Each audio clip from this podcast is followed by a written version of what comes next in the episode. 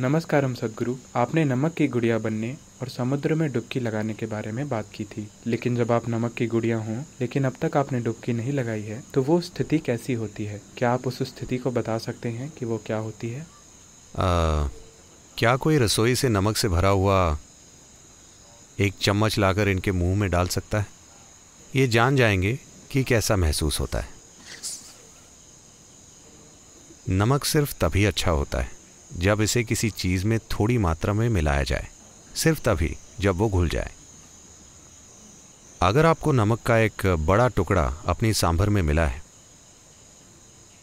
अगर ये घुल गया है, सिर्फ़ तभी अच्छा है। ये घुल गया है, अगर समंदर के साथ नहीं तो कम से कम सांभर के साथ।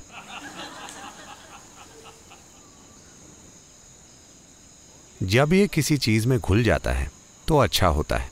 अगर नमक का टुकड़ा बना रहता है तो ये बुरा है। तो जीवन भी वैसा महसूस होगा। अगर आप अलग थलग रहते हैं तो वैसा ही महसूस होगा। इस धरती पर ज़्यादातर लोग do not know a moment of absolute ease.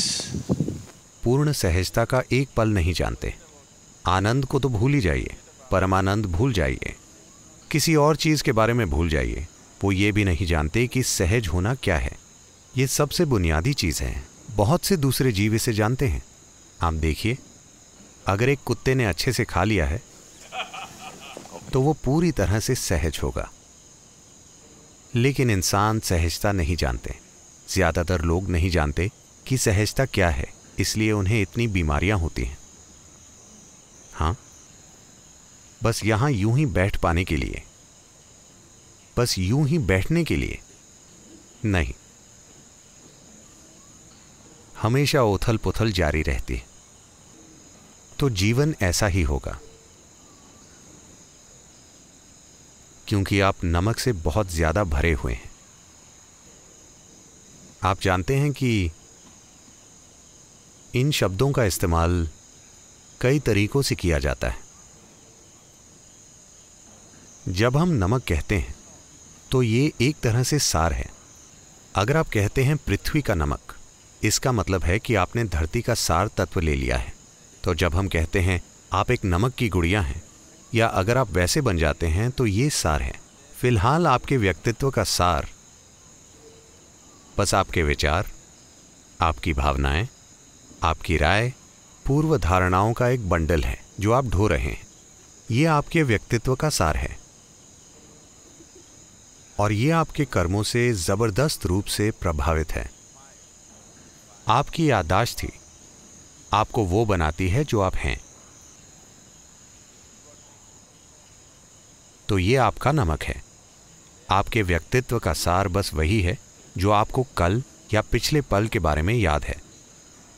अगर हम आपकी याददाश्त को बस आपके मन से ही नहीं, बल्कि आपके शरीर सहित सभी स्तरों पर मिटा दें, अगर आप सारी याददाश्त मिटा देते हैं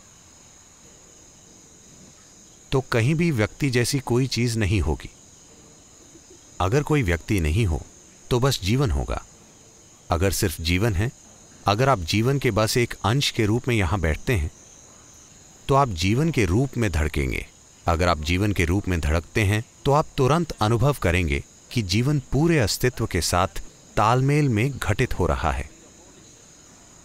कभी अलग से घटित नहीं होता, क्योंकि ये अलग नहीं रह सकता है। और ना ही ये कभी अलग रहा है।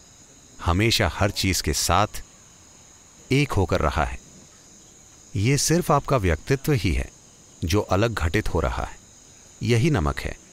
आपके विचार, आपकी राय, आपकी फिलॉसफी, आपकी विचारधारा, जब आप अपने विचारों को जटिल कर देते हैं तो ये एक विचारधारा बन जाती है।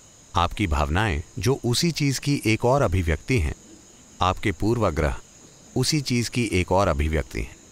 वास्तव में आप अपनी याददाश्त में निवेश कर रहे हैं। या असल में आप उसमें निवेश कर रहे हैं जो मर चुका है। आप मुर्दा घर को संभाल रहे हैं। आपका धंधा मुर्दों के साथ है।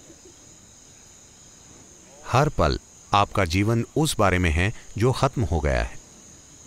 हर चीज़ जो आप हैं, वो उस बारे में है जो पहले ही खत्म हो चुका है।